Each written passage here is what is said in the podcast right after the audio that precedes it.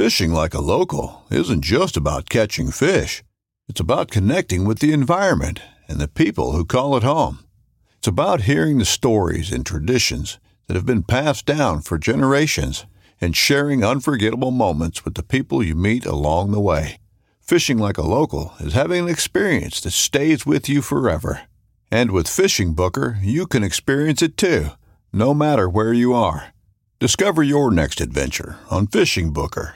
This upcoming concert season will be all about the boots, and Tecovas is your stop for the best in Western style. Tecovas has seasonal and limited edition offerings this spring and summer, including men's and women's boots, apparel, hats, bags, and more. All Tecovas boots are made by hand in a time honored tradition with timeless styles that are always on trend. And Tecovas has first wear comfort with little to no break in period. It's hard to find this level of comfort paired with this level of style. Stop by your local Tecova store, have a complimentary drink or two, that's WCB style, and shop new styles. The smell of fresh leather and friendly staff are at your service. Many stores even have leather custom branding to make your boots truly personalized. And with regular live music and events, there's no in store experience like it. If you can't make it into a store, just visit tecovas.com. That's T E C O V A S.com. They offer free shipping on all boots, as well as free returns and exchanges, and ship right to your door. Go to tecovas.com and find your new favorite pair of boots today. Hey guys, welcome again to the Focus Hunting Podcast. The Focus Hunting Podcast is brought to you by the Waypoint Outdoor Collective.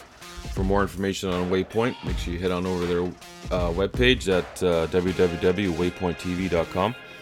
On this episode, I'm joined by Kevin Timm. He's the uh, he's the founder of Seek Outside. Now, if you guys aren't familiar with Seek Outside, make sure you head on over to uh, their webpage. It's www.seekoutside.com.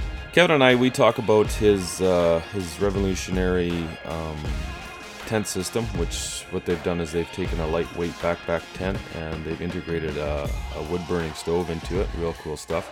They also got uh, they also make some real high end, real nice, real light, real durable packs. Um, so we talk all about that. We also talk about how, how this all got started.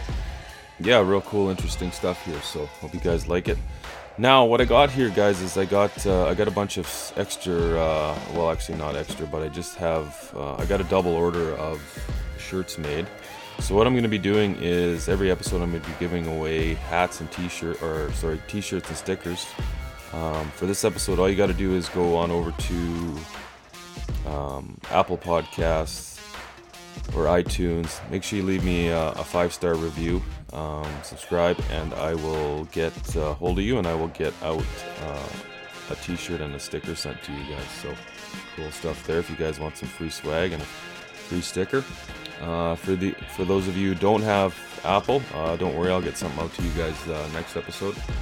Uh, this episode of the Focus Hunting Podcast is brought to you by Vortex Optics Canada. Vortex Optics is, in my opinion, the very best in the business, bar none.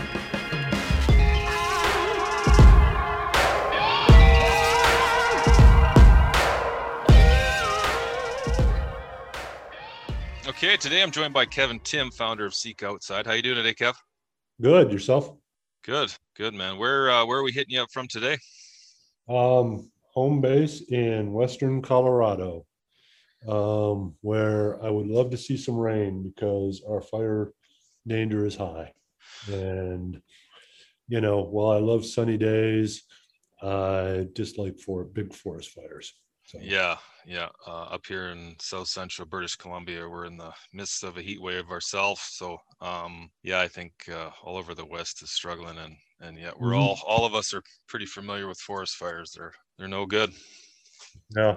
So uh, Seek Outside is is well known for both their packs and their tents. Um, mm-hmm.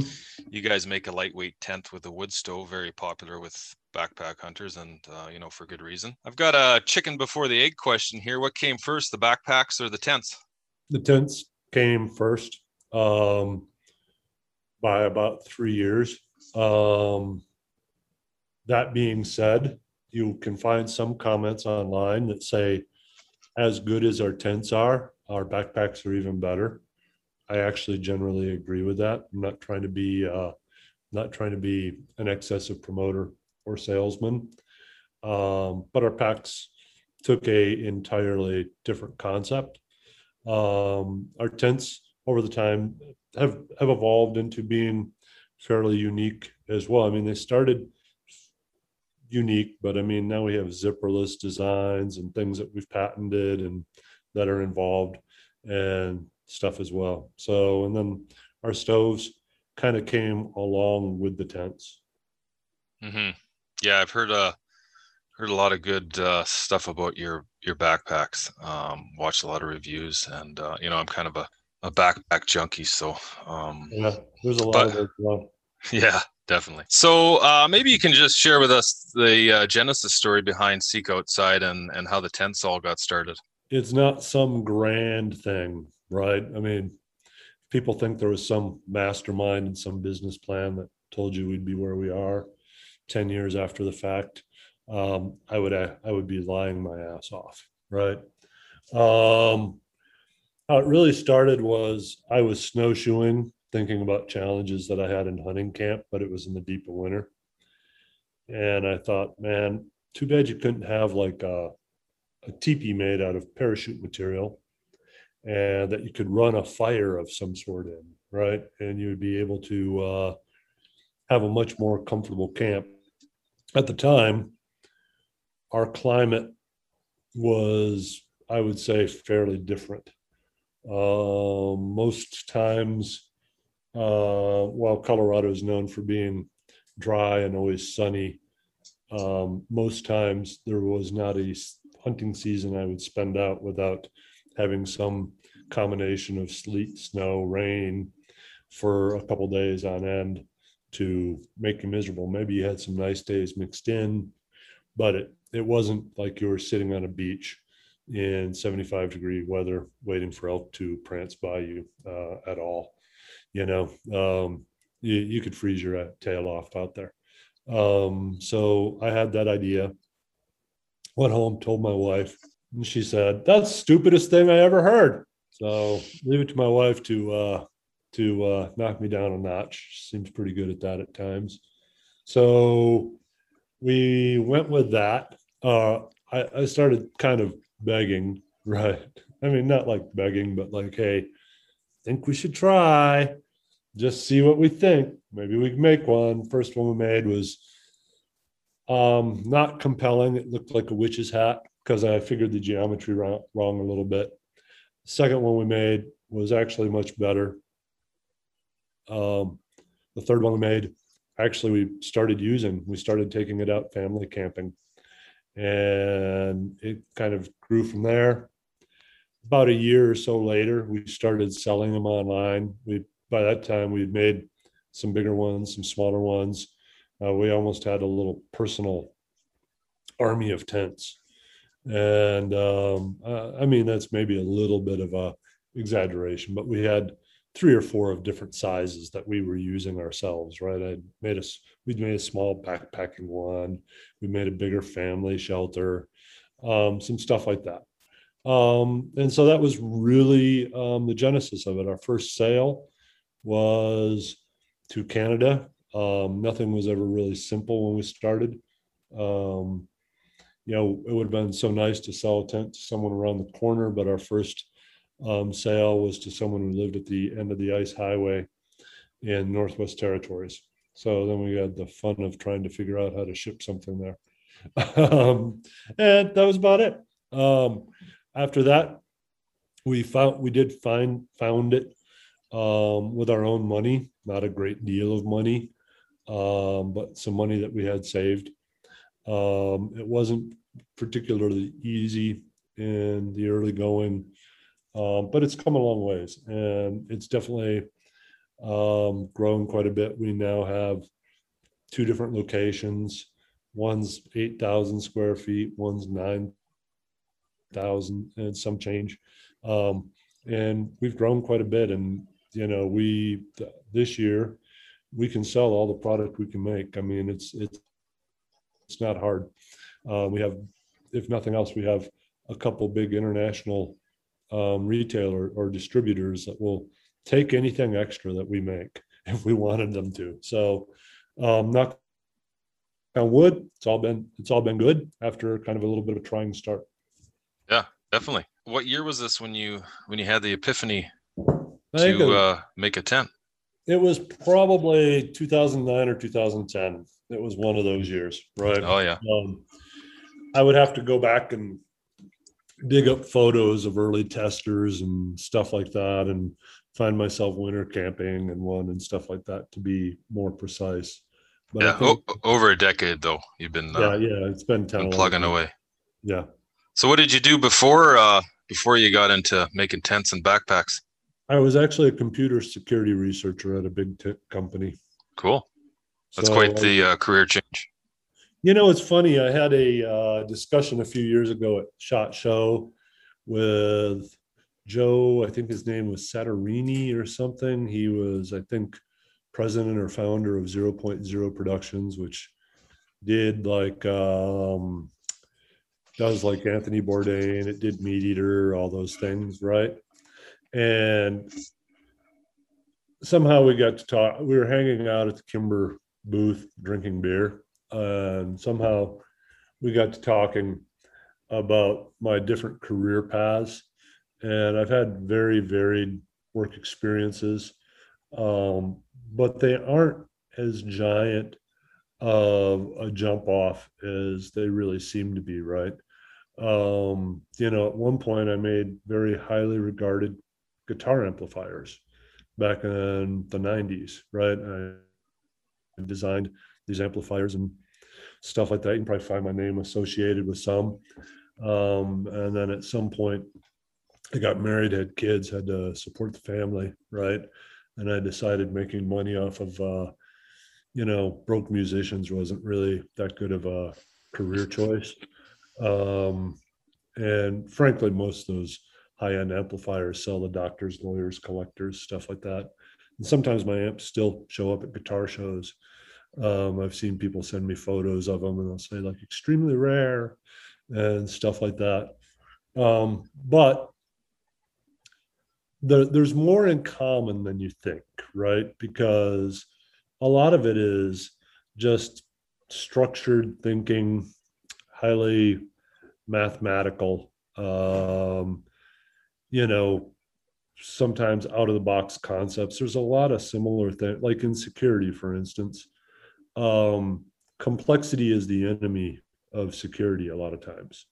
Um, complexity is necessary in certain systems, right? But everything should be reduced down to its simplest form. And in a lot of instances, when you would find security flaws, it would be that things were over that were over complex unnecessarily, right? And maybe they lacked, say, clever concepts to do things in simpler ways. And frankly, um, tent design is kind of a lot like that. And the offshoot of that is while I was an IT, and I was actually very good at it, I had a high aptitude for that kind of stuff. Um, I did not have an actual passion for it. It was just like a day job. I was like, you hear about those professional football players that are good at it but don't really love football right? That was that was like me right? So i knew that my ceiling was capped by my lack of love for it. What i actually loved was the outdoors. Um, and the day job was just the way to support my family and my passions to go pursue getting outside so there's a lot more common than than it really seems when you start to dig underneath Yeah, sounds like it. So that passion for the outdoors, where did that stem from? Did you uh did you grow up uh were you able to experience the outdoors growing up? Oh yeah, I, I grew up very rural and in Wisconsin, uh, central Wisconsin on some acreage. I was in Boy Scouts. I hiked, I fished every chance I got. Um, there used to be this uh, bluff that I used to hike up that was maybe three, four, 500 feet or something. I thought it was amazing. You could see 30, 40 miles from the top.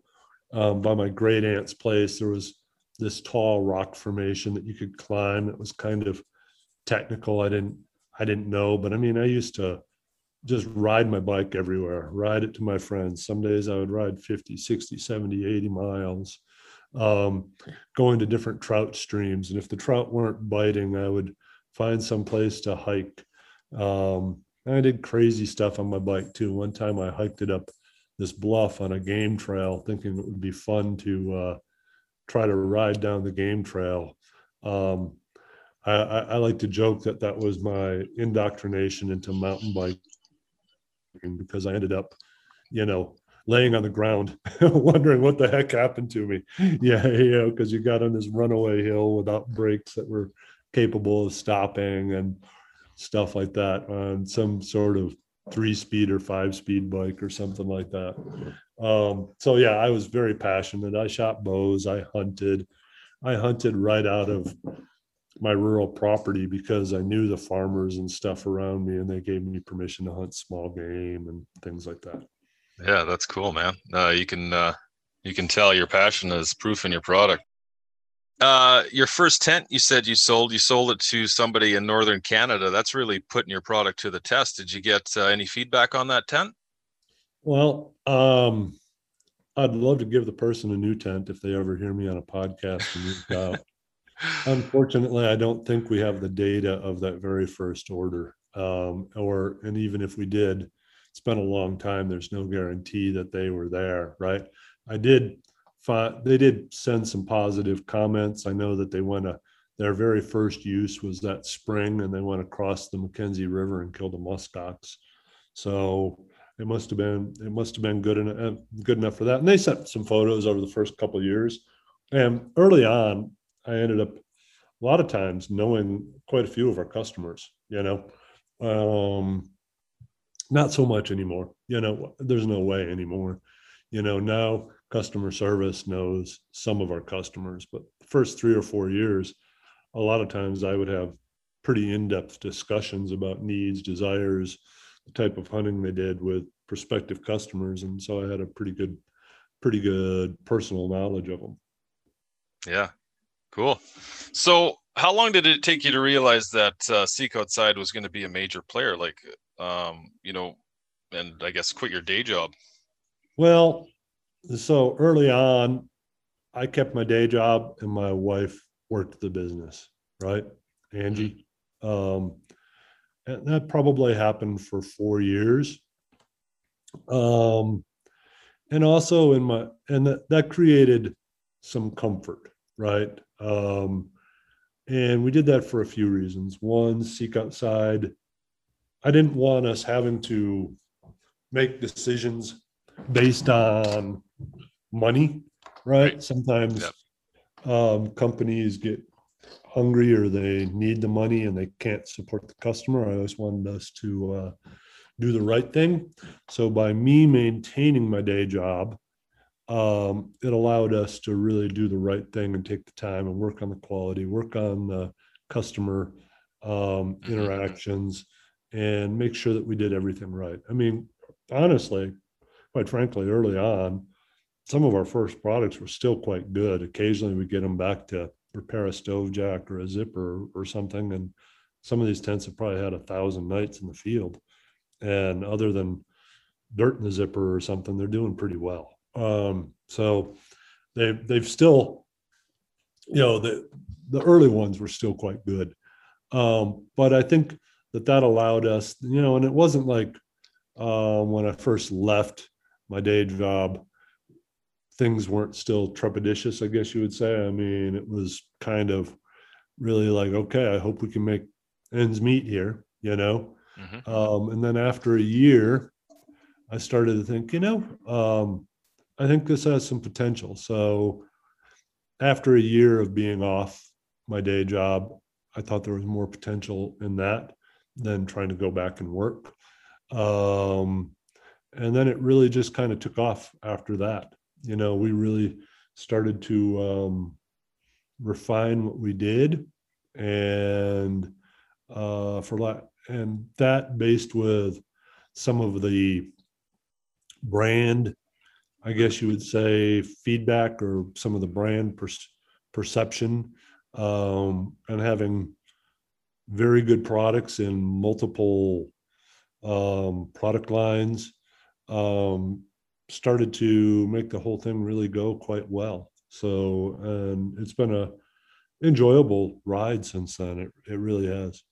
Yeah, yeah, no doubt. What uh, you know, um, 2020 was a crazy year. Uh, COVID. I know um, there was a lot of businesses, uh, the outdoor industry in particular, that uh, seemed to flourish during the pandemic. I mean, others unfortunately they they were devastated. But how did you guys manage uh, through the pandemic? Were you able to keep up? Well, that was really odd. You know, the first the first when it happened, I remember pretty much the day my wife Angie was like, "Holy shit, we're Yep. fucked. We're screwed. Whatever, right?" Mhm, Yep. Um, I said, "Be patient. Let's see how this pans out." You know, um, positive things that that could happen um, from the pandemic are that we control a lot of our supply and production. Um, the outdoors looks to be a positive place to go, right? Um, you know, people what people don't want is to gather inside um, and stuff like that. So I said, let's just see and react and do what we can do. Um, we decided to refocus on our our podcast because we're like, well, podcasts are easy to do remotely. Um, and things like that. We sent a lot of people home. We moved a lot of people with sewing machines home. And our staff did an excellent job. Susanna, Angie, uh, everyone involved did an excellent job making sure we could still make product. And about four or five days went by, and all of a sudden, it was like someone turned on the faucet. Yeah. And we were just super busy from there on out. And we, you know, everything we made, we could have sold easily. We could have sold, you know, quite a bit more product than we even did, um, is my belief. And it was a very good year. And this year it's kind of continued that way. Now, there's been some frustration and supply chain issues along the way. Um, and obviously, the labor market is a little struggling at this moment. Um, people don't seem to love the idea of actually having a job. But those things, you know, are stuff that everyone's dealing with. Yeah, yeah. In uh, my industry, I can relate to that. It's frustrating, um, you know. But Mhm. uh, I think we're a little behind you guys and coming out of this, but I think we're we're moving in the right direction. That's for sure. So, Kev, I wanted to talk uh, a bit about packs and then maybe kind of get into the tents. But uh, Mhm. so, you- so can you tell us a bit about your packs? You know, um, you know, maybe how you guys transition. You know, you said you you originally started with tents, but kind of how you got into making packs, and you know, uh, you kind of already said how long you've been making them, but you know, maybe some obstacles you overcome, you overcame in the process, that sort of thing. Oh, we had a shit ton of obstacles. Um, so the genesis of the packs was really that I had these lightweight tents that I could and stoves, right? Um, that I could go out and backpack in the mountains with. But every pack I bought seemed to weigh seven, eight pounds, right? Um, so I got a couple packs from like thrift store or garage sale, right? I've just kind of accumulated and collected packs and I started screwing around with them. And I don't want to make this sound like it's all about me because it isn't. There's another part to this story that comes in. Um, I started screwing around with them. And I just kept thinking to myself, you know, I think you could make a pack that could work for hunting in the three to four pound range. And I was basing this off of an old small framed external frame pack that I found. Uh, um, it had a bent frame. I paid like five bucks for it. And I bent the frame and I thought, you know, the pack bag on it's heavy. But you could make a lighter pack bag. So every time when hunting season came along, I started thinking there's got to be a better way, right? There's got to be a better way here. Um, fast forward a little bit. Um, this guy, Nathan Coleman, who was a customer who bought a tent from us. And like I said, I got to know a lot of our customers pretty well in those early years. He was doing his first Western hunt. And he came out here with his buddy. And I pointed him to a spot, which I don't share hunting spots anymore, but I did at that time with him. Um, so I pointed him to a spot. Um, and he goes out there with his buddy, and he had a very high end pack. And I told him it was going to get wet and drenched with water. And he said, no, it's not. It never rains in Colorado um, and stuff like that. Fast forward, his buddy's mom, mother-in-law was having problem, heart problems, I think, and he left, went home. Um, he was Nathan was just married. His wife was worried about him, so I went up to his camp, took him some beer, um, hung out a little bit. He heard a bugle. He moved camp, relocated camp. Um, weather turned really horrible. Um, he watched elk for a couple days, got into a pinch point, and killed a magnificent bull with his bow, like a 320 bull on OTC public land, first elk hunt.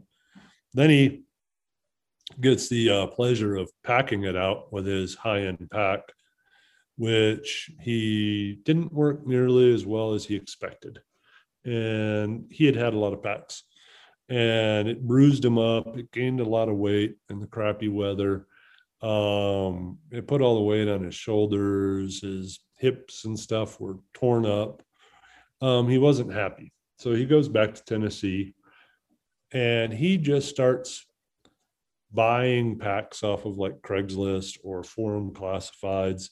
And he's determined that I'm not going to live through that misery again, right? He goes and he buys these packs and he loads them with 100 pounds, takes them for a couple mile walk around his neighborhood and stuff. And he talks to me about like, and I had told him, you know, I do think there's a better way out there. I think fundamentally you can make a really great pack in the three to four pound area. I haven't quite figured that out. Um, so he had done this with like 30 different packs, and occasionally he had a pack that was pretty good, and but it would be heavy, and he'd be like, "What can we do? Could we make? Could you make a carbon frame?" So I chased down a couple of those things. I'd be like, "Well, yeah, you totally make a carbon frame for it. but It's going to cost you about seven thousand bucks just for that one frame." But you'll have a lighter lighter pack. Um, and in my desire for simplicity and clever, simple solutions, we just started kind of talking about the fundamentals of packs and breaking it down, right? And I said, what you need is something to distribute, load from here to here with a bag that does the, I mean, if you really break it down, and we kind of agreed on that. And then we decided to each throw like 500 bucks in and just see if we could come up with something. And so we started messing around with PVC frame options that provided the very minimal thing. And then he had aha moment, an epiphany, which was the articulating frame in there. And I had advocated for a waterproof pack fabric because you know my stuff had gotten soaked before and i just thought rain covers were generally a ineffective idea because i try to push through. I say oh it's not going to get super wet. Next thing you know you're drenched or you're hiking around with this rain cover on and it blows off. Yeah. When you get to a ridge. You know i was like you know what about this different fabric X-Pac and we just kind of started working through it. And then we built a couple really ugly prototypes. And I mean, literally, it was this aluminum frame, and we duct taped some foam to it, robbed a harness off of something else. I had one of our, our sewers make a belt that I thought would work. And we went and hiked. I went and hiked with it. He went and hiked with one similar. I'd go hike with 60, 70 pounds in places that I didn't think anyone would see me because it really just looked like a contraption going out there. And we thought this had legs. We really did. Um, thought, you know, this is uh, this is a new level, and I think that we can get to three to four pounds in there. Um, so we kind of took our requirements and we and we said we think we can, and we decided to each put a few thousand dollars down. I forget what it was. It was like five or six thousand maybe seven, somewhere in there to, or maybe that was how much we put combined. I forget. But that was what we decided to build some prototypes and send some out for testing. And it was a very different beast. Um, there was a lot of reluctance um, on adoption early on because it was such a fundamentally different concept. I will say that it's much easier to make a pack that looks like a pack that people have been used to say, seeing and make some sort of modest incremental change that they find a benefit and go out there and try to market it like hey this pack is just like this other pack that you kind of like but we improve this feature right? That's like an easy sell right to people because it gives them a reference point. Um, it's harder to sell something that is like a totally different looking contraption and it was we had adjustable frame heights um, different belt settings um, different ways a harness could be configured. Um, we had this compression panel that we really relied on a lot waterproof fabrics that had never been seen really in the hunting industry and really hadn't even been used in the backpacking industry very much.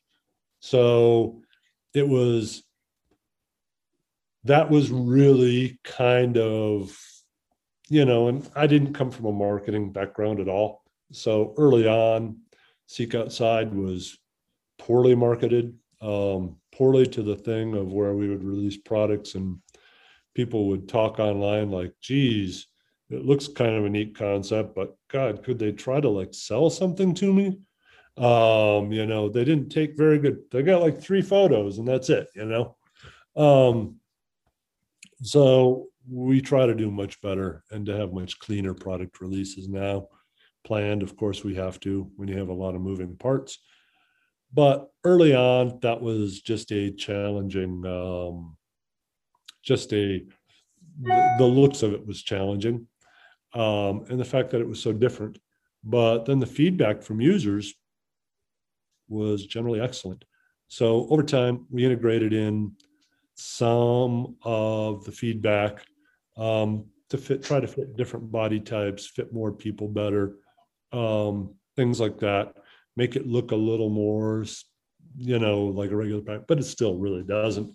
But as far as how they're regarded, yeah, they they're it was it was essentially I had no interest in recreating all the flaws that I perceived um, and other packs or all the things that didn't work for me or people I knew near me very well. So it was like, why why recreate those in some new product? Start over, you know, yep. um, start over from a different foundation. Uh, but yeah, it was a little hard for people to wrap their heads around.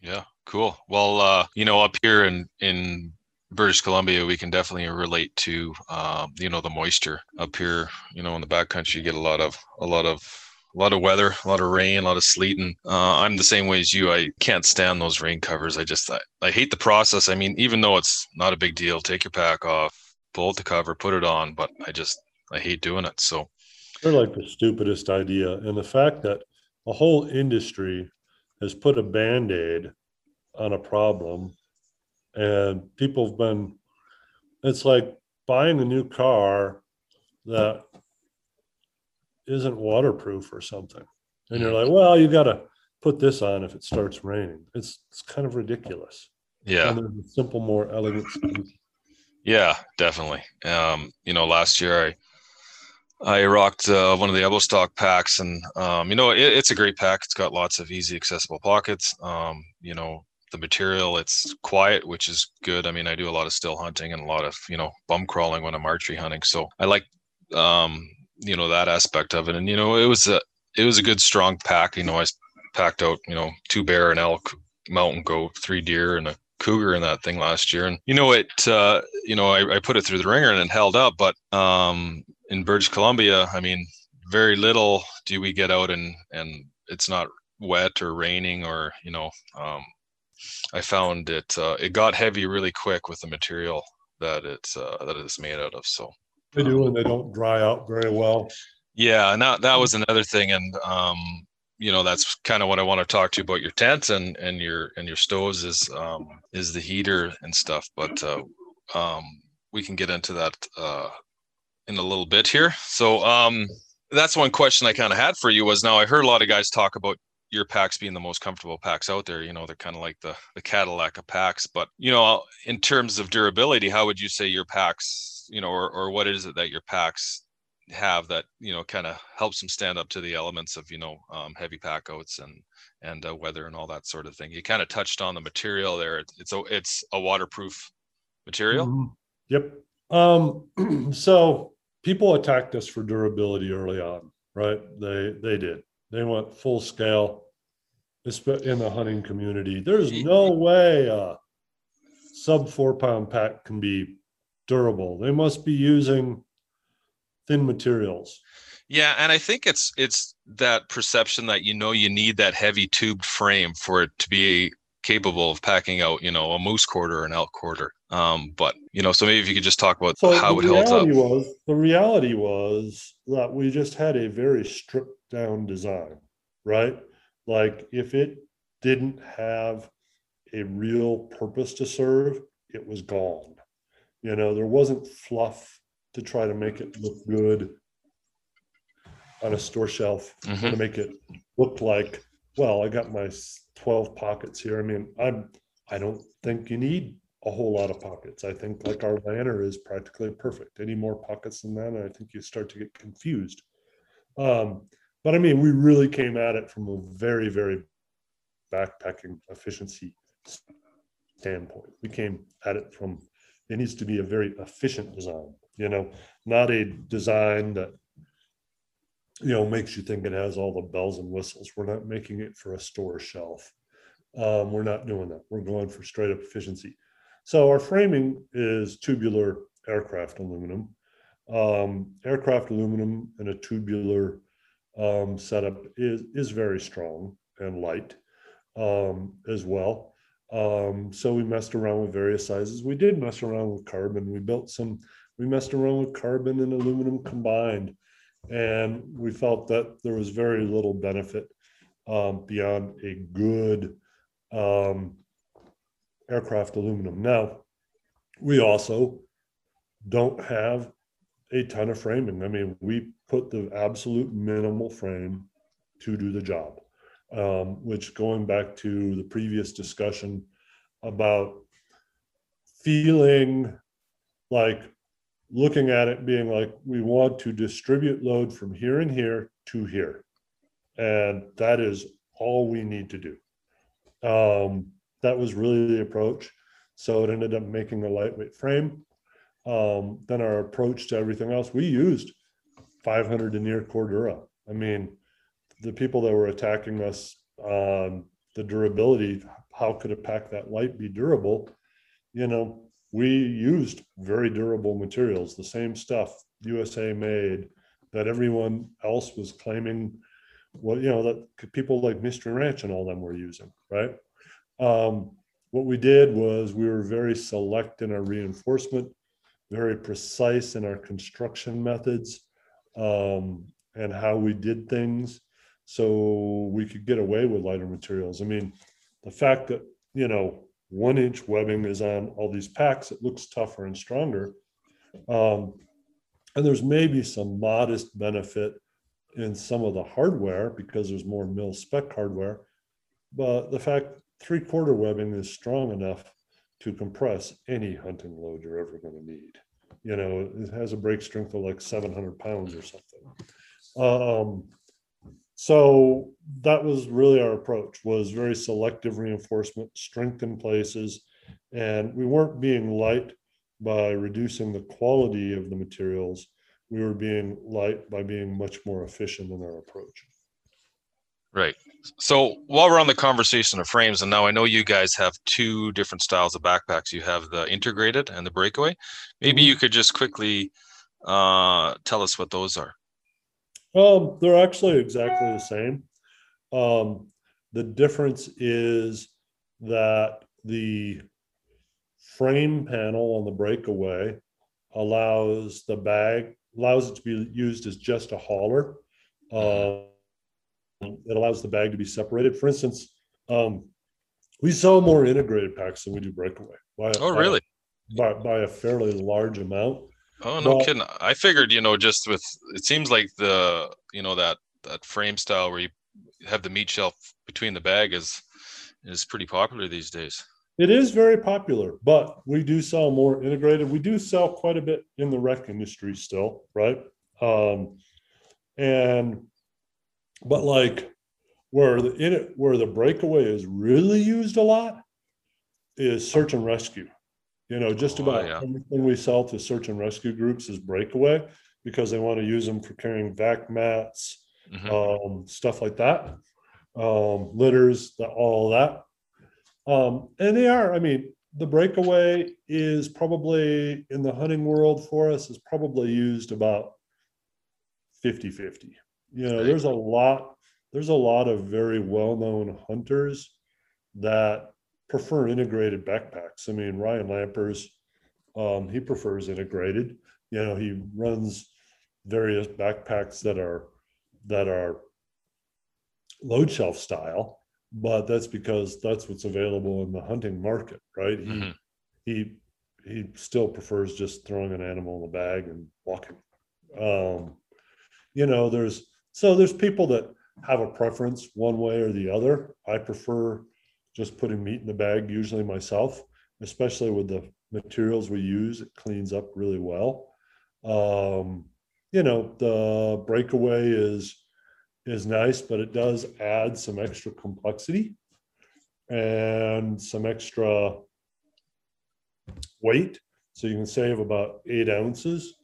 And so I'll often make the decision like, well, where do I want to put that eight ounces? Right. I could I could take a day pack for 12 ounces. You know, I, I Mhm. would rather have a day pack, you know, because I, I look at even hunting trips and backpacking. I generally look at mostly being efficient.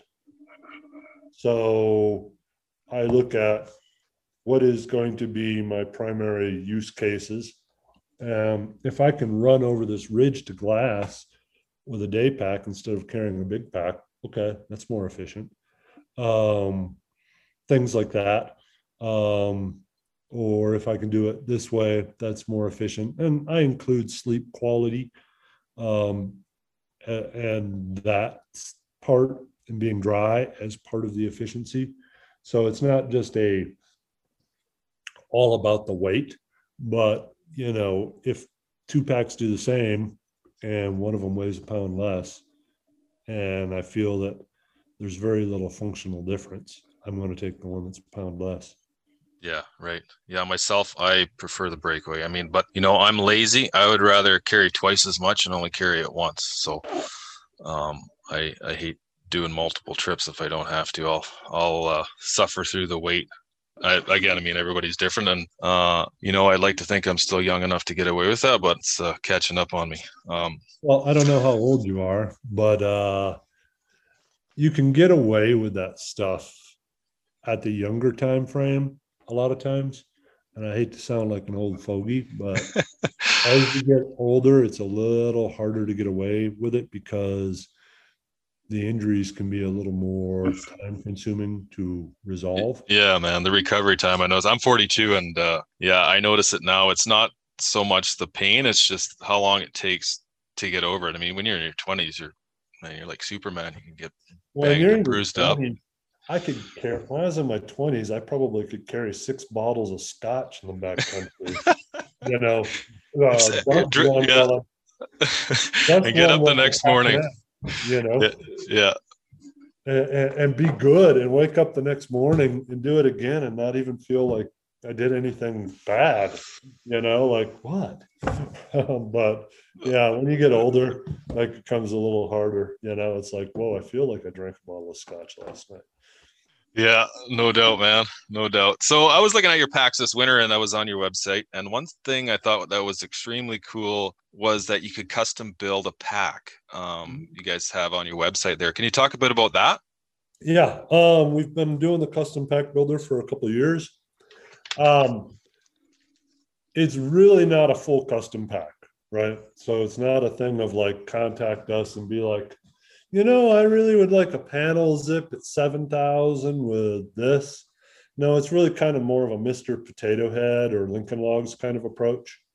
Um, pick a size of pack bag, pick your fabric colors, um, pick the style of pocketing that we have and where you want it to go. Um, it's been quite popular. It does have a longer lead time though, um, and it is a little bit more expensive. There have been some. I went through and did a lot of data crunching on the custom packs. Oh, probably two months ago, and there is a fairly um, fairly big trend there. I mean, it frankly seems like 70% of the packs fit into the same two or three changes that people were making. Like people were making like basically integrated lanners or they're going with they're changing to asymmetrical side pockets like a tall pocket on one side and a short bottle pocket on the other um, or they're making you know big packs that are a little lighter, or they're doing a couple couple different colors. Um, so I think I don't want to say it's going to go away. I think um, later this year we might change up our pack line a little bit for 2022 and use some of that data to maybe better meet that and maybe cull a couple other things that we don't think are necessarily quite the best sellers or quite the best options. Right. Um, because buying our standard packs is a faster, simpler delivery. Um, it's it's hard to make a custom make custom packs in say six, eight, ten weeks consistently, hmm um, especially when we get a lot of orders. Um, you know, if, if we can get people 99% there with a standard pack that we can make and keep in stock, they're going to be far better off. Yeah. What's the average lead time on like a custom pack? Right now, they've been running more like 10, 12 weeks. Um, we had a lot of pack. We were very busy on packs earlier this year. Um, I think we're still quite busy. I haven't checked recently.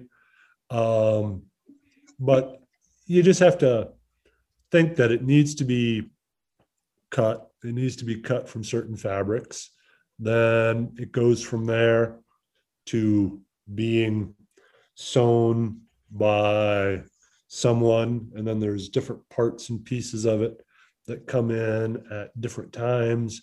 So it ends up just being quite, I mean, I think we might be getting back into more of the six or eight week lead time. But if you really kind of break it down and flow chart it.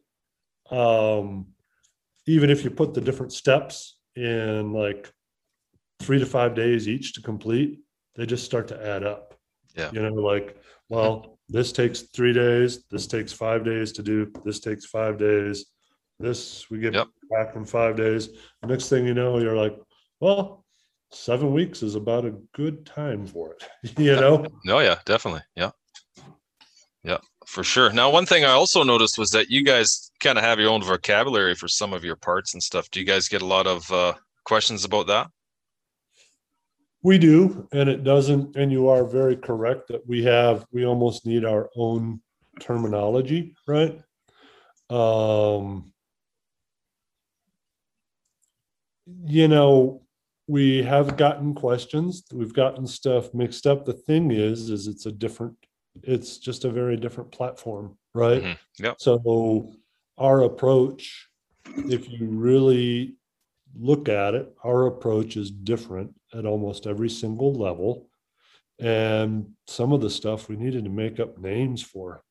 Yeah, yeah, makes sense. You- Yeah, You know, we were like, what should we call this? yeah, you know so that's kind of what it is um it's much easier if people get indoctrinated and understand our core concepts um and i know you shouldn't have to have a phd to uh to buy a backpack and so we try to make it as simple as we can but we do tend to sell to the far more geeky obsessive backpack users a lot of the time um, that really understand backpacks. Um, sometimes we're a little bit too much for the new user. Um, that's actually one of the reasons that we did the flight series, which we haven't touched on, because the flight series is just super simple. You know, Oh yeah. we uh, removed a lot of the more complex stuff. hmm hmm So, you know, I was looking at your pack. So, for uh, you know, like a a ten day fly-in caribou hunt that I'm going on in northern BC this year, what would be a good tent for me to pick up for that in your guys' line? A good tent. Sorry, well, uh, well, good tent. We're going to get into that a little later too, but uh, a good pack. Well, that's funny because I'm doing a flying caribou hunt in Alaska. Oh, So um, I've just been thinking about that. Um, are you doing it? I take it you're base camping, really, right? yeah, yeah, we'll be base camping. Yeah. You know, my plan is this. Um, and I know that I just eschewed the virtues of the integrated versus the breakaway.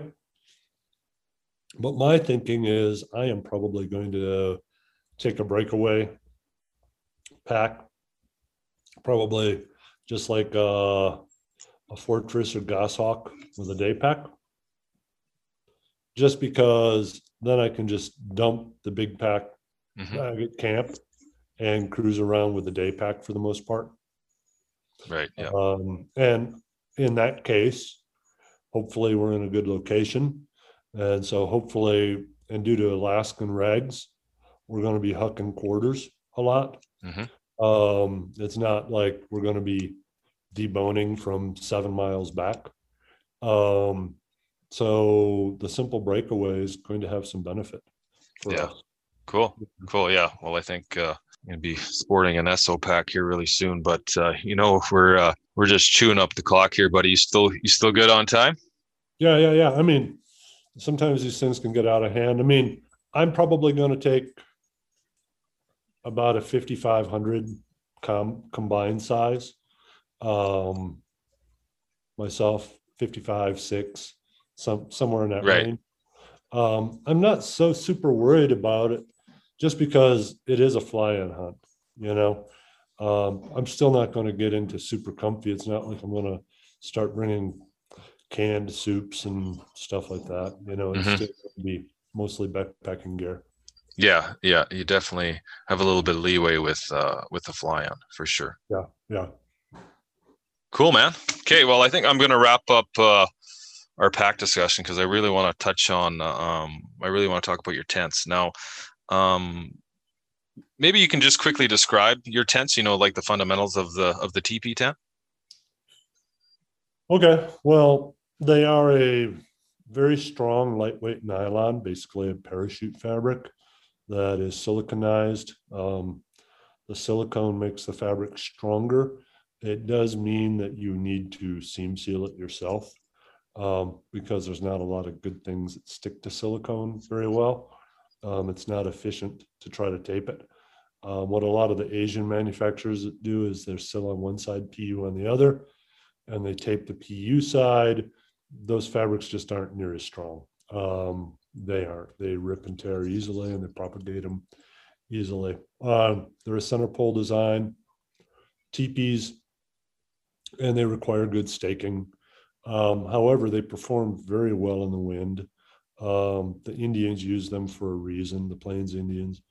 Um, so for their lightweight, um, for their weight, they do really well. They can be paired with a wood stove of different sizes. The wood stove can create a comfortable environment from when it's 20 or 10 degrees outside. You know, you can be comfortable. It also helps dry out stuff on more of an extended stay. So that's the genesis of the big tents. Lighter tents have a tendency to be more dialed. And then we have some mid-sized tents as well. The mid-sized tents like the Cimarron, um, maybe you'd consider Red Cliff a big mid-size. It's somewhere between mid-size and large. Those are extremely popular tents. Um, I think almost anyone who goes outdoors much could use a Cimarron in their car. Um, we saw a ton of those overseas. Um, it was in a Toyota advertisement in Japan, right? Um, that your RAV4 should have a Cimarron with it. yeah, I, I'm not kidding. It was it was no genius on ours, our end. Um, and then we have smaller tents like the Silex Eolus, which are really dialed zipperless. Um, they can be used with a stove or they can have a full bug inner um, as well. And when they're a full bug inner, I mean, they're essentially equivalent to like uh, MSR Hubba style tent at that point because you have a floor, you have sidewalls, you're zippered up inside. Mm. Um, and they perform well and they're very they're they're lighter. I mean, if I compared the Eolus to say a Hubba, and I'm not trying to I'm not trying to degrade the Hubba at all because it's been a very popular and co- often copied tent. You know, your Hubba is three and a half pounds or so for a two person. You can get our Eolus and it's like two pounds, 12 ounces. The Hubba is maybe 35 square feet inside with some small vestibules. Um, the Eolus is maybe 40 square feet contained with um, bigger bigger vestibules. You can easily use the Eolus as tarp alone if you're doing bivy or if you just want to save weight. Mhm. Um, they do very very. It's done really well in the wind. I've compared it to tunnel tents and windstorms and stuff like that, and they definitely hold their own. Yeah, cool. So, um, when are you going on your caribou hunt? Um, August 16th. August, middle of August, right? Okay, so uh, that's kind of cool that you're going, you're heading up there for uh, for caribou. Um, I mean, myself, I'll be middle of September, so bugs will be a little less of an issue than uh, they will for you. But uh, instead of me asking you what kind of setup uh, I should have, maybe you can just tell me about your tent setup for Well, there's, there's four of us. Um, are are you going solo or are you going with a group? No, three people. So, Okay, so similar. yep, similar. Yeah. Um, we're actually going to sleep in small tents like uh Silex Eolus. Oh yeah. Um, we're going to sleep separately. Um, so, and then we're going to have probably like a Red Cliff six or eight is a gathering tent that's going to be fully, fully set up to, uh, um, fully set up for bad conditions with a stove in case it's needed. Um, you know, we're not, it's not on our back, so we can take a little bit of extra weight. Um, and, you know, we all want to be able to sleep a little bit on our own instead of listening to your buddy snore. I mean, you can get away with that in the back country, um, taking some earplugs and stuff like that. But that is a setup we're doing. We're also going to stick a bear fence around our whole camp. So, Right. Yep. Yep. Got one of those. That's a must. how well do they work? Can you give us confidence in them? Uh, I mean, I've never had it go off, um, other than somebody accidentally touching it, um, getting zapped. But from what I hear, they uh, they give you a good good buzz. So I'm trying I'm I'm trying to mess with my hunting mates. I've been trying to be like, hey, should we just should we set up the fence and test it, or should we just unbox it when we get? yeah, well, tell them that's part of it. Somebody's got to test it to make sure it's work it's working. So you got to give it a little little poke. But uh, no, it's uh, apparently I, I didn't do it. I didn't follow suit, but uh, apparently you got a good. There was a Yelp involved. Uh, so uh, Oh, really? yeah so it, it's uh it- I've never I've never had them go off, but from what I hear, they uh they work pretty good. Um, and it's just I think it's peace of mind too. Lets you have a A large part of it is peace of mind. it lets A you sleep. part. I mean, if a if a 600 pound um, brown bear wants or grizzly wants to get in, that uh, unfortunately that fence ain't gonna ain't gonna stop them. But uh, it's definitely a deterrent. And again, it's it's peace of mind I think, which is huge. Yeah, I think the peace of mind part is super big in it. You know, Yeah. I mean, it's a little. It otherwise it takes a little bit of uh getting used to, right? I mean, and, and you have a much different protocol. Yeah, yeah, for sure. I mean, you know, we I grew up in in northern BC and um, we grew up along the ocean, so we're pretty familiar and pretty used to bears and you know how to act around them and and, and stuff like that. So, uh, but you know, for those who don't, yeah, it's definitely something you got to be got to be cognizant of of of what's going on with uh, with the wildlife for sure. especially if you just got bloody, you know, Yeah. caribou. Well yeah and, and that's just it i mean you know it's it's in your boots it's in your clothes um you know, uh, so yeah, that smell is going to be attracting some critters, that's for sure. Mhm. Hopefully, uh, the stink of me will keep them away, which is, I think, outweighs any any sweet smell of a of a fresh kill. When you've done it, do you put your kill inside the fence too, or do you store? No, we keep it. away? Yeah, we keep it outside. Uh, we always hang it. Yeah, just uh, it's just a little too close for comfort for me. You know what I mean? Like, I, I would agree, and that was kind of what I was what I was leaning to. Uh, but I was like, hmm, I wonder. I was like, no, no. yeah, you know, and I know guys that that do do it, but again, for me, it's just a little too close for comfort. I mean, um, you know, as much as I cherish that meat, I uh, I cherish the meat on me a lot more. So yeah, I agree on that one. Yeah. Yeah. Now, you know, the tenting industry has changed a lot. I mean, uh, you know, a decade and a half, two decades ago, it's safe to say that, you know, wall tents and and pack horses um, were kind of the in thing, you know, just uh, strictly because I guess, you know, wall tents and were the only, you know, with the stove is the only integrated thing you could have in the backcountry. And the only way to get it in really was, you know, with a pickup truck and, a, and, uh, or by horse. So um, now you guys sort of pioneered um, the change in that industry by integrating a, a wood stove into a lightweight pack tent. Um, maybe you can just talk a, a little bit about your uh, about your stoves. You know, um, you know how that all started. And, well, you actually kind of touched on that, so we don't have to worry. Well, the about that, but- stoves part, the stoves part was actually somewhat of a little afterthought. Um, the first person who did a review wanted a stove. And we had monkeyed around with some stove designs and we had bought a couple stoves, but we weren't really super focused on getting into the stove market. But as a general, more overarching philosophy, I think going back to the way you think, right? Like packs the whole thing, how how the disjointed um, industries I've worked in lead you into this, right? Um, I think when you take a very narrow look at something, a lot of times there's an improvement, especially if there's been some years, right? In between, and you apply like fresh lenses and new technology to it, right? And you just take a different look. And an example would be the Thermarest Z-Rest pad, right? It's been the standard folding accordion folding style pad forever, right? And then within a relatively short matter, um, both um, Nemo and Exped came out with improved concepts by combining foams and by making deeper channels. Um, now you could argue whether the whether the um, one's an improvement. It does. It's not as small. It is more bulky, but it's definitely far more comfortable than a Z-Rest. Um, so I think when you take a very narrow, very very narrow look and break down what it does, you can make some improvements to stuff. So really with stoves, it was that, and we took a very narrow and open-minded look at it. We had some kind of wild features in our first few prototypes.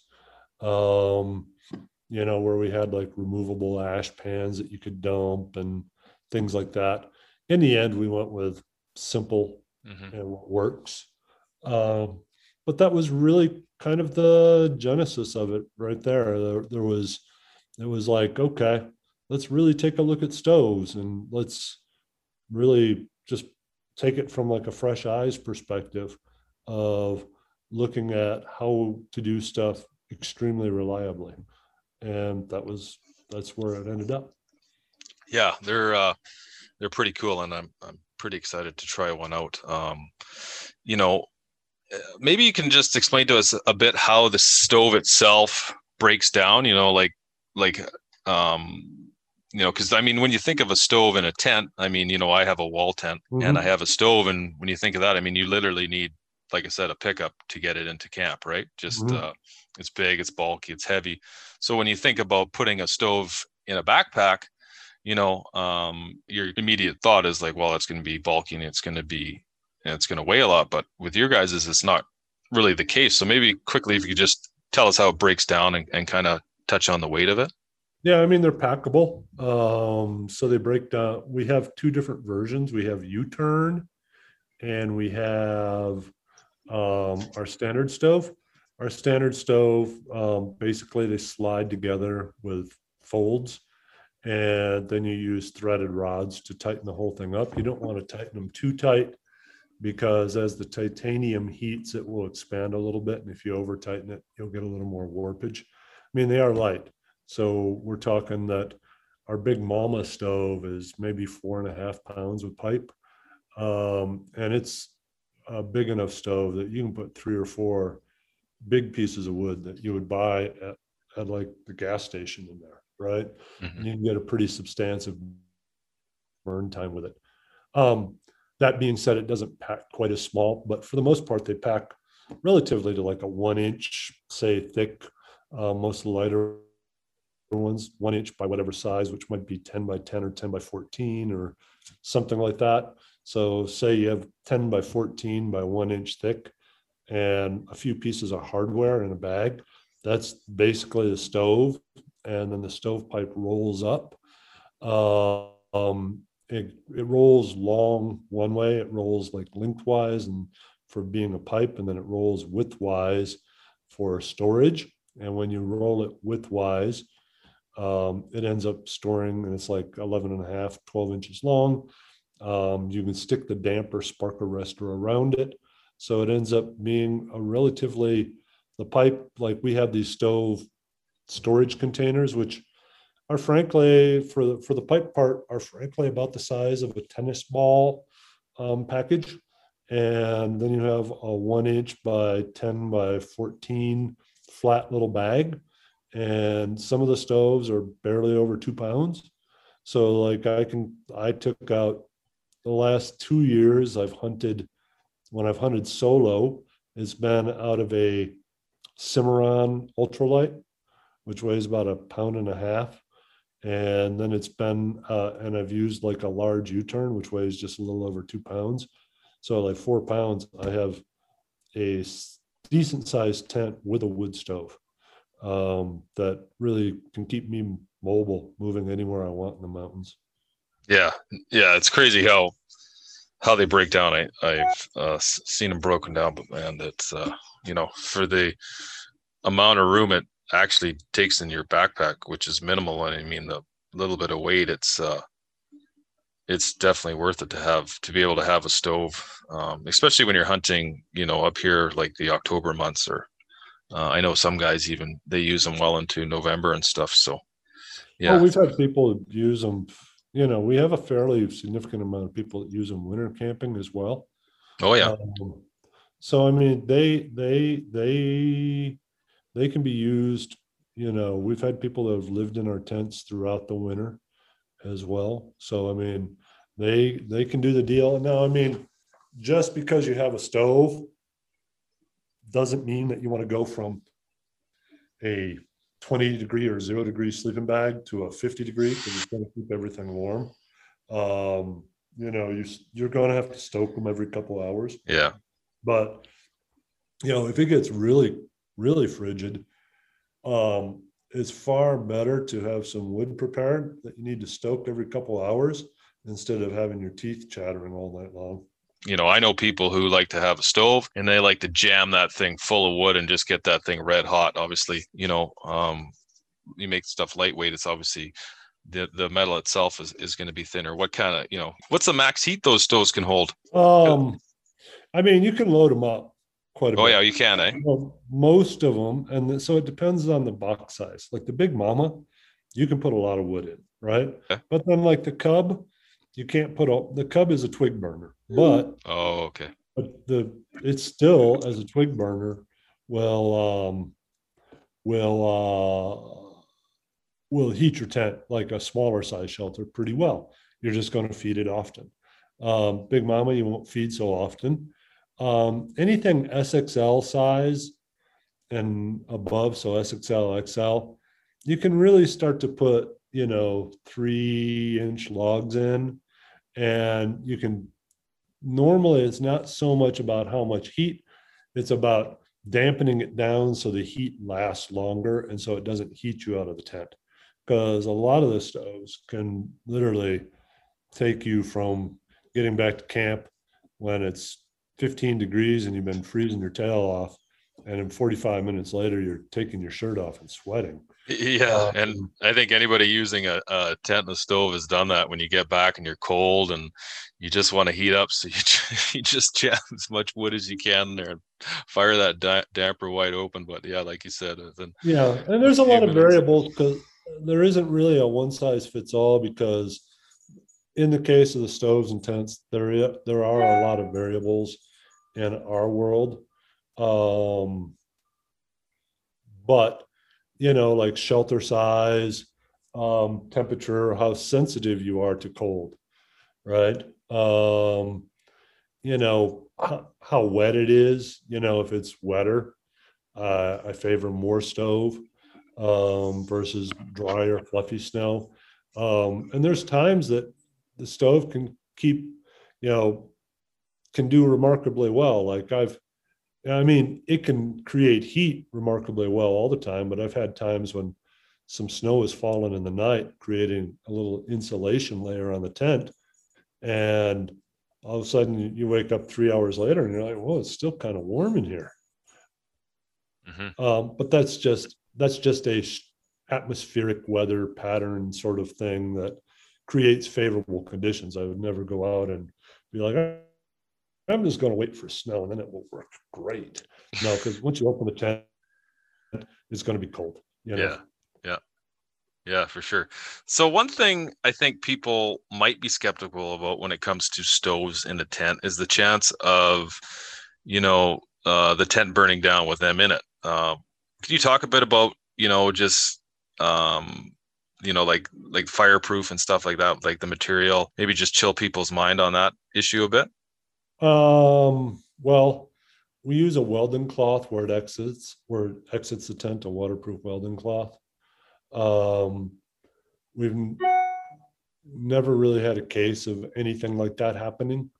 Um, for the most part, um, you might get an ember hole or something, which is easy to fix with a dab of silicone.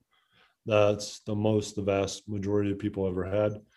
That being said, you know, if you got a stove in there raging and your tent falls down for some reason, well, yeah, something like that probably could happen, Mhm. right? But, um, or if you set your stove in a lot of really tall grass, right? And that's dry or something, I mean, be, be smart about it. Yeah, I was gonna say, hopefully that's common sense and don't do Right. that. right at some point and i hate to say it this way because i really adv- advocate getting people out into the woods a lot right regardless of their skill level but you know sometimes there's things people do in the woods I, i've done things that aren't very bright in the woods either and look back at them like wow that was a stupid thing to do right Yeah, yeah. um, stupid user tricks, right? Um, you, you have to use some common sense, you know. Um, I could to put people's mind at ease. I know of so few incidences, and I know some of our tents have probably had thousand plus use days. Some of our older ones, and we sell thousands of tents per year for this intended purpose that really unless you really screw things up bad um it shouldn't be an issue hmm Cool, man. Um, you know, we're uh, we're using up a lot of time here, Kev. So I think uh, I'm gonna wrap this up. Uh, is there anything else you want to add that we that maybe we didn't go over quickly for the for the tents and backpacks? no not really i mean um you know if you haven't if you we can you can find us on facebook seek outside you can join our adventures group seek outside adventures on facebook we're on instagram we're on youtube um, you can contact us we have experts you know people that have been using our tents for quite a long time doing our customer support um, if you have any questions feel free to reach out uh, Yeah. we, we really value um, a respectful relationship um, with the customer we give you the best advice we can we don't blow smoke up your ass, so to speak. Yeah, one thing I wanted to I was going to plug you guys on was uh, was your customer service. Um, it's next to none. Um, the best experience I had. I mean, uh, I had a few questions, uh, you know, and uh, Owen he got back to me right away, and um, you know, not only was it immediate response, um, but you know, he also did a follow up, which I thought was was pretty amazing. I mean, you know, we all know you guys are busy, you got lots going on, uh, just to be able to take time for your customers, uh, it goes a long way yeah. especially the ones way up here in uh, in Canada. We want to make sure that you get it as close to right as possible. You know, I mean, I don't really want to. I don't want to sell you a product just to sell you a product. I've told people before that I don't think our product fits what they want very well. Um, and the funny thing is, they usually come back and buy something from us. I think because they value that respectful approach. Yeah, uh, that you're willing to, that you're willing, and I, I don't want this to come across the wrong way. Um, and of course, knock on wood, business has been very good. We're several weeks behind. And I don't want it to be like, well, we don't need customers because that's that's not the case. Um, customers are a big part of our success, right? But we don't need to sell stuff just to sell stuff. Mm-hmm. Yeah. Okay, man. Um, hey, what are the chances of uh, Seek Outside maybe getting a distributor up here in Canada to help out with some of that uh, ugly Canadian duty that our government loves to charge us? Next to zero. We've been through that. Um, getting the tents certified there is so complicated. We've had some people trying to run down that.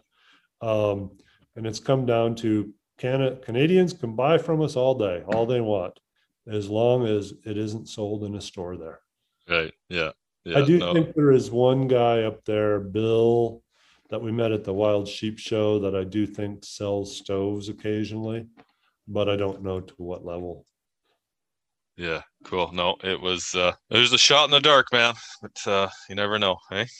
Yeah, I know. We've been we've been down that road, but uh that's kind of what it comes down to right there in a nutshell. Yeah, what about uh, your podcast? Great stuff on there. Where can uh, Canadians listen to uh, the Seek Outside podcast? We are on iTunes as Seek Outside Podcast. Um, we have some interesting, uh, interesting people on. Um, we should have an episode coming out with Chris Parish, who's part of uh, the non-lead. Um, I forget non-lead initiative, and also part of the Peregrine Fund uh, former wildlife biologist. Um, really entertaining discussion with him. Um, to, totally engaging guy. And when it comes to non-lead, I mean, I've I've had some reservations that I have that I expressed to him based on my personal experience. He gives the science, but he's also you know, sometimes you have the right messenger at the right time, right? Um, you need those two for a message to really be good. And I think he's absolutely the right guy at the right time to talk about that. Cool. Well, I look forward to that. And uh, again, man, thanks a ton for uh, for coming on the show. I know you're busy and uh, you got a lot of stuff going on, so I'm gonna let you get back to it. Awesome. Thank you.